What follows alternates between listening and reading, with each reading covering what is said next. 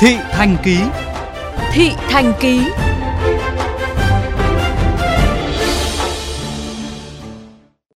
Quý vị thân mến, dịch bệnh COVID-19 đã và đang khiến cho các hoạt động thể dục thể thao, rèn luyện sức khỏe của người dân bị ảnh hưởng rất lớn, trong đó có bơi lội. Hàng loạt bể bơi ở đô thị phải đóng cửa. Với trẻ em, không những mất đi một trong những thú vui lớn nhất của mùa hè, mà việc học bơi sinh tồn cũng bị gián đoạn. Ghi nhận của phóng viên Như Ngọc qua phóng sự những bể bơi, ngủ hè triền miên. Mời quý vị cùng nghe.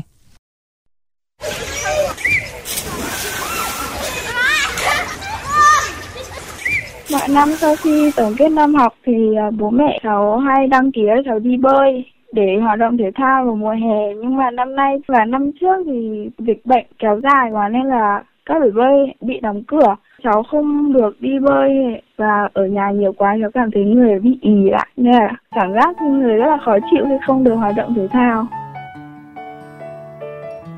Với thời tiết nắng nóng của mùa hè được thỏa sức ngâm mình vẫy vùng trong làn nước mát lạnh của bể bơi là ao ước của mọi người nhất là trẻ nhỏ. Nhưng đã hai mùa hè gần đây khi làn sóng Covid-19 chờ đi trở lại, ao ước đó đã không thể thành hiện thực. Trong khi đó, khu vui chơi, công viên, bãi biển hầu hết phải đóng cửa, trẻ em gần như chỉ ở trong nhà. Tình trạng ngủ hè triền miên khiến hàng chục bể bơi tại Hà Nội thiệt hại rất lớn, đặc biệt là các bể bơi bốn mùa. Theo tính toán, 70% doanh thu của các bể bơi đến từ 3 tháng hè, thời điểm nhu cầu bơi và học bơi của người dân cao nhất trong năm.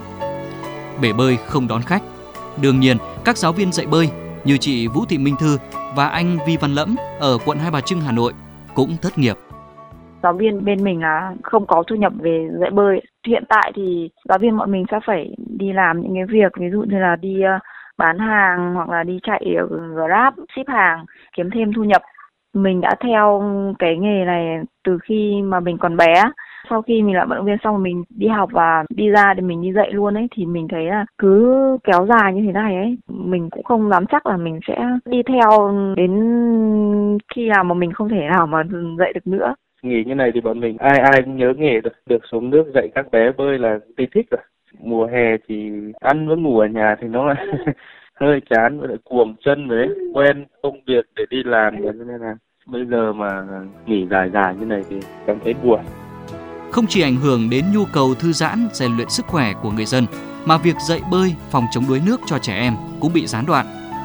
Theo ông Phạm Ngọc Trung, giám đốc dự án phổ cập bơi, công ty cổ phần thể thao và giải trí Bằng Linh, dịch bệnh khiến nhiều gia đình phải gác lại kế hoạch cho con học bơi, vốn thuận lợi nhất trong kỳ nghỉ hè. Vì vào năm học, các con lại tất bật đèn sách. Mỗi một năm ấy, nó sẽ có một cái lứa trẻ em cần đào tạo bơi. Mình không thể dừng lại được năm này nó nối qua năm kia, nó giống như trẻ em vào lớp 1 đấy phụ huynh cũng rất mong muốn để đi học bơi nhưng mà cũng không biết làm nào được. Mà phải dồn đến sang năm nhưng mà sang năm thì nó có rất nhiều lý do mà có thể phụ huynh người ta bỏ qua cái cơ hội đi. Thứ nhất là cái lứa tuổi. Qua cái giai đoạn đẹp nhất ấy, đào tạo bơi nó sẽ khó khăn hơn. Thứ hai là cũng có thể do kinh tế. Sang năm kể cả khi mà dịch nó tạm thời lắng xuống cái kinh tế nó ảnh hưởng ấy khoản kinh phí mà để bố mẹ cho con em học bơi thì cũng có thể bố mẹ cũng sẽ suy nghĩ vào cũng phải cắt giảm đi. Tuy nhiên theo ông phạm ngọc trung các phụ huynh cũng không nên quá lo ngại nếu không thể cho trẻ đi học bơi trong mùa hè này dịch bệnh lắng xuống, bố mẹ có thể cho con học bơi vào mùa đông ở các bể nước ấm còn trong giai đoạn hiện tại, dù thiệt thòi và khó khăn, điều cần nhất vẫn là sự hợp tác, tuân thủ quy định phòng chống dịch của các đơn vị quản lý bể bơi và các bậc phụ huynh để bảo vệ an toàn cho mình và cộng đồng trước nguy cơ dịch bệnh.